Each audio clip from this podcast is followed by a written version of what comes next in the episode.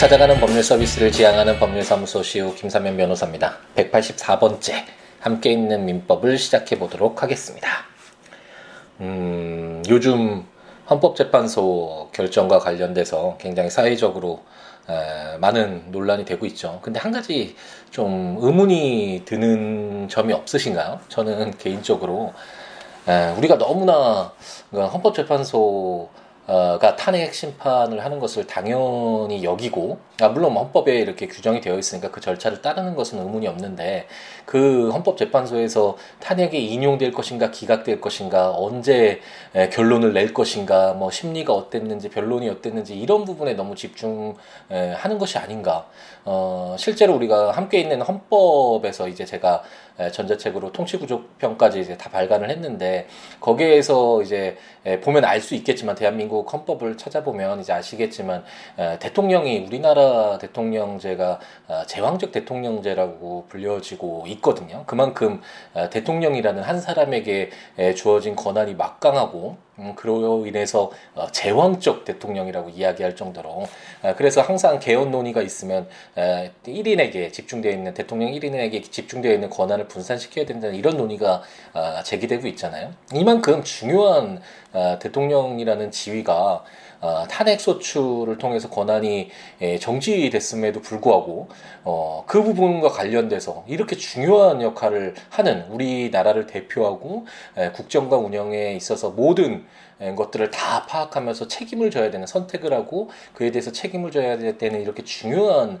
에, 자리가 지금 공석이 되어 있는데 그 부분에 대한 에, 언급 아, 없다라는 것. 그래서 아, 정말 우리가 지금 헌법에 규정되어 있는 이런 절차들이 탄핵 심판을 헌법재판소가 아, 판단을 하는 것이 아, 과연 에, 옳은 것인가와 관련된 어떤 의문들과 관련된 내용들을 보지는 못해서 어, 좀 어, 의문이 드는 것 같습니다. 뭐 어, 대행이 그 대통령 권한 대행이 너무 잘해서 그러거나 아니면 아, 우리나라의 어떤 시스템이 너무나 잘 갖추어져 있어서 어, 정작 대통령이 없어도 잘 에, 운영이 되는 사회가 되었는지 뭐 여러 가지 뭐 어, 생각이 들긴 하지만 궁극적으로는 어, 우리 국민이 에, 그 이제 그 제가 함께 있는 헌법 어, 팟캐스트를 함께 진행을 하고 있는데 그곳에서는 어, 다른 이야기 하지 않고 에, 법만 읽고 그 법률과 관련된 내용만 어, 이야기를 하고 있거든요. 함께 있는 민법과 달리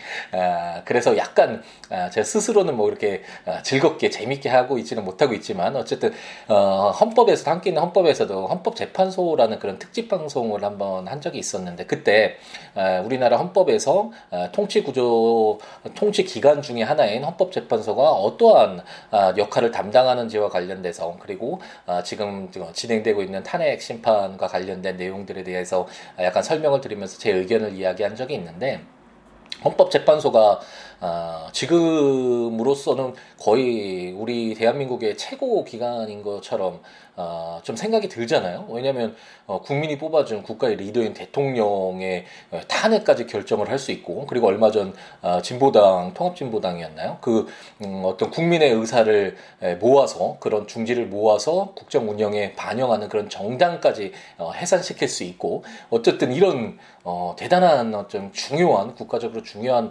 업무를 담당하고 있기 때문에 국가의 어, 최고 기관이 아니냐라는 에, 그런 생각이 들 정도인데 어, 사실 역사적으로나 논리적으로 봤을 때 우리 현대사회는 근대사회부터 아, 대의제도를 채택하고 있, 잖아요. 그래서 대의제도라는 것 자체가 아, 물론 직접 민주주의라 그래서 국민이 그 구성원이 그 단체를 모두 운영을 하면서 어, 모든 것에 이렇게 개입이 되고 자기 의사를 반영해서 운영을 하면 제일 좋겠지만 아, 현대사회 이렇게 복잡하고 다양하고 정말 이 방대한 규모의 것들을 국민들이 개개인이 모두 다 이렇게 참여해서 정치를 할 수 없잖아요. 그래서 정치뿐만 아니라 모든 운영, 국정 운영을 할 수 없는 것이 사실이고, 그래서 우리가 세금을 내서 그 급여를 지급하면서 우리의 대표자들을 뽑아서 그 사람들이 우리 의사를 국민들의 의사를 반영해서 국정을 운영토록 하는 게 대의제도라고 할 수 있고, 그 대의제도라는 원칙 그리고 역사적으로 봤을 때도 그 대의제도의 원칙에 따른다면 어, 원칙적으로 어, 국회 에, 국회의원들이 되겠죠. 우리가 손으로 어, 우리 손으로 뽑은 그리고 대통령도 이런 어떤 직 직접적인 우리 민주적 정당성을 가진 우리 국민들이 뽑은 우리 리더니까 어, 그렇기 때문에 이런 민주적 정당성을 갖고 있는 그런 기관들이 좀 좀 더 주도적으로 네, 국정 운영을 국민의 의사를 반영해서 어, 해야 되는 것이 맞고 그런 어떤 시각에서 본다면 아, 만약 국회가 국민들이 어, 뽑아준 국민들의 의사를 대변하는 대리인인 에, 국회의원들이 에, 대통령과 관련돼서 대통령도 물론 에, 국민에 의해서 민주적 정당성을 가진 에, 그런 지위를 가지고 있지만 아, 국회에서 그 견제를 하면서 권한을 견제하면서 어, 그 3분의 1 그 탄핵하기 위해서 좀 더 가중된 에, 종족수를 요구를 어, 하고 있잖아요. 있잖아요. 그 이유가 이런 것도 어, 상호 견제를 위해서 어, 그런 어, 것이 필요하기 때문에 이렇게 진행이 될 텐데 어쨌든 이런 국회에서 탄핵 소추를 해서 더 이상 대통령직을 수행하지 못하도록 하였다면 그것으로 이미 어떤 정치적인 생명 어, 그런 것들은 끝나지 않나. 우리 국가와 국민들의 의사를 에, 더 이상 이렇게 담아서 국정을 운영할 수 있는 에, 그런 힘을 잃게 되는 것이 아닌가라는 것이 개인적인 의견이고 그렇기 때문에 헌법재판소는 그 재판관들은 우리 국민들이 직접 뽑는 것이 아니라 물론 국회나 대통령, 헌법, 행정부나 법원에서 3인씩 이렇게 선출이 되긴 하지만 에, 그 헌법재판소가 민주적 정당성이 상대적으로 어, 약한 어, 헌법재판소가 그 국회 우리 국민들을 대신한다라는 그 국민들의 대리인이라고 할 수 있는 국회의원들이 탄핵 소추를 하였음에도 불구하고 어 이렇게 어 그 탄핵 심판이 내려져야지만 실질적으로 어, 그 탄핵 소추했던 그 결론이 에, 나게끔 하는 지금의 우리의 어떤 에, 헌법 어, 상의 구조가 어, 정말 타당한 것인지와 관련돼서는 에, 의문이 있다라는 것이 에, 개인적인 생각입니다. 이제 헌법 개정 때 아마 이런 부분도 좀 언급이 되지 않을까라는 생각이 드네요. 음, 헌법 개정은 아마도 있을 것이고 어, 헌법 개정 과정에서 지금 우리가 이제 경험을 했잖아요. 이렇게 헌법재판소 결정 어, 왜냐하면 어, 제 개인적으로는 우리 사법부가 존재를 하니까 만약 어, 뭐 대통령이든 어떤 권력층이든 어떤 사람이든 어, 형사적으로 잘못했으면 형법에 의해서 아니면 그 형법 형벌을 부과하는 특별법에 의해서 아니면 민사적으로 손해가 있으면 그 민사 재판부에 의해서 이 법원에 의해서 판단을 하면 되는 것이고 이런 정치적인 판단, 헌법적인 판단과 관련돼서는 국민의 의사를 반영하는 어, 국회의 어떤 에, 그런 의사가 더욱 존중돼야 되는 것이 아닌가라는 에, 그런 생각 이 들고요. 이 어, 어떤 재판 절차를 따르자 보면 어, 시간이 지연될 수밖에 없죠. 사실 그 대통령 측에서 지금 어, 이야기하고 있는 어, 뭐 재판 절차와 관련된 그런 부분도 아예 예, 사실 뭐 엉뚱한 아, 주장은 아니라고 할 수 있고요. 또 충분히 시간을 달라 뭐 의견을 제, 어, 진술할 수 있는 의견을 뭐 모을 수 있는 증거 증거 채택이나 뭐 증인 신청이나 이런 부분과 관련돼서 수없이 좀 아, 재판이 지연될 수 있는 소지가 상당히 많기 때문에 정치적인 판단이 필요한 아, 이런 부분까지도 헌법재판소가 판단하도록 하는 것이 에, 과연 타당한가라는 것이 개인적인 의견이고요. 왜 이렇게 말이 굉장히 길어졌나요? 그냥 간단하게 예, 헌법 그러니까 팟캐스트 함께 있는 헌법에서 헌법재판소와 관련된 특집 방송을 했으니까 참고하세요 이렇게 하고 끝내려고 했는데 하다 보니까 아, 너무 개인적인 의견이 많이 예, 좀 아, 이야기가 된 것 같네요. 좀 양해를 부탁드립니다. 그러니까 개인적인 의견이고요. 어쨌든 지금 어, 헌법상의 절차를 따르지 않을 수는 없겠죠. 지금 이 과정을 따르는 것은 분명히 맞지만 우리가 이제 예, 경험을 했으니까 아, 우리가 경험을 통해서 아, 더 배워갈 수 있잖아요. 잘못된 부분이 있을 땐 에, 그런 어떤 헌법 개정과 관련된 논의가 있을 때 한 번쯤은 에, 과연 헌법 그, 대통령에 대한 탄핵 뭐 이런 에, 그 탄핵 부분이나 정당을 해산시키는 뭐 이런 어떤 국가의 최고 기관인 듯한 에, 그 사실 맞기도 하죠 그런 어, 역할을 에, 부담시키는 어, 이런 헌법재판소의 에, 그런 권장 사항이 에, 업무 분담 사항이 에, 과연 타당한 것인가는 한 번쯤은 우리가 생각해 봐야 될 부분이 아닌가. 아, 라는 의견입니다. 우리는 민법으로 돌아와야겠죠. 관심이 있으신 분들은 함께 있는 헌법에서 그러니까 헌법재판소와 관련된 그 특집 방송 한 2회 전이었나요? 이게 에, 한번 말씀드렸으니까 그 한번 참고해서 에, 보시고 그리고 대한민국 헌법은 우리가 지금 함께 있는 민법을 공부하고 있지만 에, 헌법은 한번 읽어봐야 되겠죠. 어떤 단체에 속해 있으면 그 단체가 어떤 규약을 가지고 있는지 어떤 어, 회비 얼마나 내는지 얼마나 모여야 되는지 어떻게 운영되는지 이런 내용들은 좀 알고 있어야 되잖아요. 그렇다면 우리 대한민국 속에서 살고 있는 우리 구성원들은 이 대한민국 헌법이 어떻게 규정되어 있는지 예, 우리 국민의 기본권은 무엇인지, 우리 대한민국을 운영하는 그런 통치 구조는 어떻게 되어 있는지, 이러한 내용들을 한 번쯤은 읽어볼 필요가 있고, 함께 있는 민법을 읽으신 분들은 이제 뭐, 대한민국 헌법 130개의 조문은, 속된 말로 껌이라고 할 수 있겠죠. 아주 쉽게 아, 읽고 이해할 수 있지 않을까라는 생각이 드는데, 국가법령정보센터 가셔서 대한민국 헌법 치시고, 한 번 정도는 대한민국 헌법, 우리 구성 대한민국의 구성원으로서 한 번 정도 읽어보고 우리가 가진 권리 그리고 의무 그리고 어떻게 어떤 우리 사회 어떤 나라로 어, 만들어가는 것이 과연 바람직한가 한번 고민해보는 그런 시간을 갖는 것이 어떨까라고 제안을 해봅니다. 아, 좀 많이 느려졌는데 빨리 읽어보죠. 오늘, 세 개의 조문이 그렇게 크게 중요하지는 않아서 제 624조는 임대인의 보존행위 인용 의무라는 제목으로 임대인이 임대물의 보존에 필요한 행위를 하는 때에는 임차인은 이를 거절하지 못한다라고 규정하고 있습니다.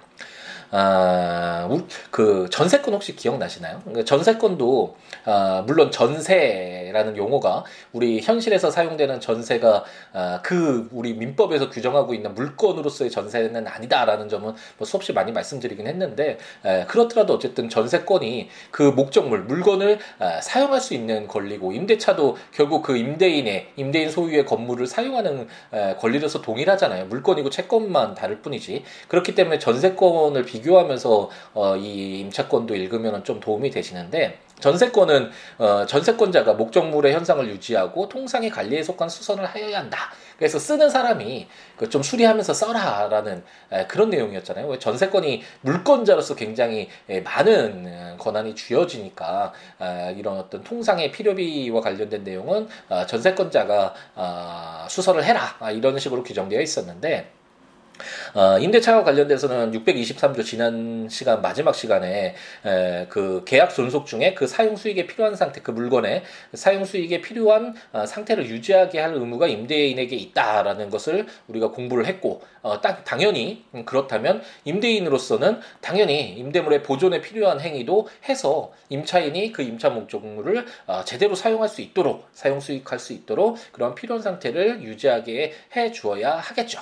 그래서 이렇게 보존 행위를 임대인이 하려고 하는데 건물을 어, 건물이 뭐 너무 어, 뭐 전기가 뭔가 어, 너무 노후됐다거나 아니면 뭐 수도가 제대로 뭐 소통이 제대로 안 된다거나 뭐 이런 식으로 해서 보존 행위를 하려고 했을 때 뭐 임차인이 이걸 거절할 이유가 전혀 없겠죠. 뭐 어, 자기가 사용하는 물건을 좀 더 잘 사용할 수 있도록 해준다는데 이를 거절하지 못하도록 하는 것이 뭐 당연하겠죠 상식적으로. 하지만 이제 제 625조에 보면 임차인의 의사에 반하는 보존행위와 해지권이라는 제목으로 임대인이 임차인의 의사에 반하여 보존행위를 하는 경우에 임차인이 이로 인하여 임차의 목적을 달성할 수 없는 때에는 계약을 해지할 수 있다라고 규정하고 있습니다. 통상적으로 어, 뭐 어떤 건물을 임대를 했다면 임차인이 제대로 사용하기 위해서는 임대 건물이 좋을수록 어, 본인에게 해가 되는 게 아니잖아요. 그렇기 때문에 수리를 해준다는데 어, 더 잘 건물을 보존할 수 있게 해준다는데 그것을 거부할 이유는 전혀 없겠죠. 하지만 예를 들어서 어, 뭐, 임대 목적물의 전기 시설에 중한 하자가 발견돼서 이를 수리하는데 1년 정도가 예상된다. 뭐 이런 식으로 얘기하면서 그, 그 임차 건물을 통해서 영업을 하고 있는데 뭐 식당 영업을 한다. 이러는데 임대물의 수리가 끝날 때까지 1년 동안 기다려라. 뭐 이런 식으로 이야기가 된다면 임차인으로서는 자기 임대차 계약의 어떤 목적을 전혀 달성할 수 없는 경우가 되잖아요. 그랬을 때는 임차인이 어, 임대인이 임차인의 의사에 반하여 보존행위를 하는 경우에 이렇게 1년 걸리니까 이거 모두 수리하자 뭐 이런 식으로 어, 제안했을 때 임차인이 이로 인해서 임차의 목적을 달성할 수 없는 때더 이상 영업할 수 없잖아요. 그랬을 땐 계약을 해지할 수 있다라고 해서 우리가 계약 총칙에서 어, 해지권 관련된 어, 내용들을 좀 공부를 많이 했었죠. 계약의 에, 종료와 관련 계약 총론이 아니라 아, 계약 어, 강론에서 우리가 공부를 했었죠. 계약편에서 계약의 해제 해지와 관련된 계약을 종료되는 사유로서 해제 해지권이 있는데 이 계약을 종료시키는 것은 매우 어, 좀 엄격한 요건화에서 인정이 됐잖아요. 계약을 이미 성립됐다면 최대한 그 계약이 존속되도록 바라봐 주는 게 에, 법의 취지라고 할 수 있고 그렇기 때문에 에, 그 계약 관계를 종료시키는 것건 최대한 엄격하게 해야 되는데 어 그런 뭐 이행 불능이냐 이행 지체냐 불완전 이행이나 이런 내용들과 관련돼서 우리가 어 해제 해지가 되는 그런 요건들을 좀좀 어, 좀 엄격하게 보는 그런 요건들을 우리가 이미 공부했고 제 625조에는 그런 계약과 관련된 그 공통적으로 적용되는 해지 해지권이 아니라 아, 이처럼 어, 임차인의 의사에 반해서 임대인이 보존 행위를 했을 때는 임차인이 해지할 수 있다라는 그런 해지권이 에, 특별하게 에, 규정되어 있다라고 생각하시면 에, 되겠습니다. 제626조는 임차인의 상환 청구권이라는 제목으로 제1항 임차인이 임차물의 보존에 관한 필요비를 지출한 때에는 임대인에 대하여 그 상환을 청구할 수 있다. 제2항 임차인이 유익비를 지출한 경우에는 임대인은 임대차 종료 시에 그 가액의 증가가 현존한 때에 한하여 임차인의 지출한 금액이나 그 증가액을 상환하여야 한다. 이 경우에 법원은 임대인의 청구에 의하여 상당한 상환 기간을 허여할 수 있다라고 규정하고 있습니다. 이제 그 이런 내용들은 우리가 함께 있는 민법 통해서 계속 줄곧 이렇게 유지되고 있죠. 아, 제일 처음 공부했던 게 점유권이라고 아, 아득한 옛날 이야기 같이 느껴지시는 분들도 아, 상당히 많을 것 같은데 203조였나요? 그 200제 또그 200조 근처에 에, 점유권이 이제 물건으로서 개별적인 물건으로서 시작하면서 그 점유권이라는 건 그 물건을 사실상 지배하고 있는 에, 그렇기 때문에 인정되는 권리고 우리가 일반적으로 소유권 생각하는데 소유권자가 그 물건 가지고 있는 게 일반적이니까 근데 소유권이 아닌 사람도 가질 수 있잖아요. 이 임대차 관계도 어, 임대차 계약이 체결되면 임차인이 그 목적물을 가지고 있는 현재 지배할 수 있는 상태가 되는데 이건 채권상의 권리고 물건으로 따지면 사실상 에, 점유권이라고 봐야 되겠죠. 어쨌든 이렇게 물건을 점유한 권리인데 이 물건을 점유하면서 그 물건에 아, 좀더 막 잘 관리하고 더 그 물건의 가치가 증가하도록 어떤 비용을 지출했다. 어, 그렇다면 나중에 돌려줄 때, 진정한 소유권자한테 돌려줄 때, 자기가 쓴 돈에 대해서는, 어, 되돌려 달라고 해야 되는 게 맞겠죠? 그렇기 때문에 이렇게 상환 청구권으로서 필요비 유익비를 반환해야 된다라는 것을 점유권에서 우리가 처음 공부했고 우리가 계속해서 민법 읽어 나오면서 뭐 사용 대차나 이런 부분과 관련돼서도 어쨌든 물건을 목적물을 사용하고 원래의 상태로 되돌렸을 때 어, 어떤 목적물의 가치가 증가하거나 반드시 보존하는데 필요한 필요비가 지출됐을 때그 반환을 청구할 수 있다라는 것이 일반적으로 어, 인정되는 법리다라는 것들을 우리가 배워왔습니다. 물론 전세권에서는 그 어, 전세권자가 그 통상의 관리를 하는 의무가 있잖아요. 그렇기 때문에 필요비가 아닌 유익비만 청구할 수 있도록 했지만 어쨌든 임대차는 그 어, 임대인이 그 보존 의무가 있다는 것도 우리가 지금 읽었고 그렇기 때문에 만약 임차인이 그 건물을 사용하면서 아, 그 뭐 건물뿐만 아니라 아, 다른 물건일 수도 있겠죠. 부동산일 수도 아, 건물도 부동산이지만 아, 다른 물건일 수도 있겠죠. 동산일 수도 있겠죠. 어쨌든 임차물을 보존하는데 필요비를 썼거나 아니면 그 물건의 가치를 증가시키는데 어떤 비용 비용을 지급했다면 유익비로서 어, 당연히 그 시가 그 부분에 대해서 임대인에게 에, 지급해달라 상환을 청구할 수 있다라는 규정이었습니다. 하지만 유익비가 상당히 클 수 있으니까 그때 임대인이 어떤 청구를 하면 법원이 상당한 시간을 좀 줄 수는 있다라는 것이 임차인의 상환 청구권 규정이다라고 이해를 하시면 되겠네요. 네, 오늘 첫 부분이 좀, 아, 좀 길긴 했는데, 어쨌든, 아, 필요한 내용이라고 생각되고요. 우리가 현대, 에, 현대가 아니라 우리가 현실 속, 이 사회 속에서 살아갔다면, 에, 정치 재미없고, 정말 화가 나고 짜증나고 그냥 알아서 해라. 그냥 내가 상관 안 할란다 뭐 이런 식으로 되기가 쉬운데 저도 사실 뭐 좀 그런 어, 입장이고 그렇지만 에, 우리 일이니까 그리고 우리가 아, 살아갈 뿐만 아니라 우리 아이들이 앞으로 살아가야 될 사회니까 우리가 신경 써서 좀 더 나은 사회가 되도록 어, 노력하고 항상 지켜보고 어떤 우리가 할 수 있는 일이 있으면 해 나가고 어, 이런 태도가 정말 필요하지 않을까라는 생각이 들어서 좀 길게 말씀드렸고요. 어, 국가법령정보센터 이게 민법 치셔서 읽어보세요라고 말씀드리지만 대한민국 헌법도 한번 꼭 아까 말씀드린 것처럼 읽어보시기 바랍니다.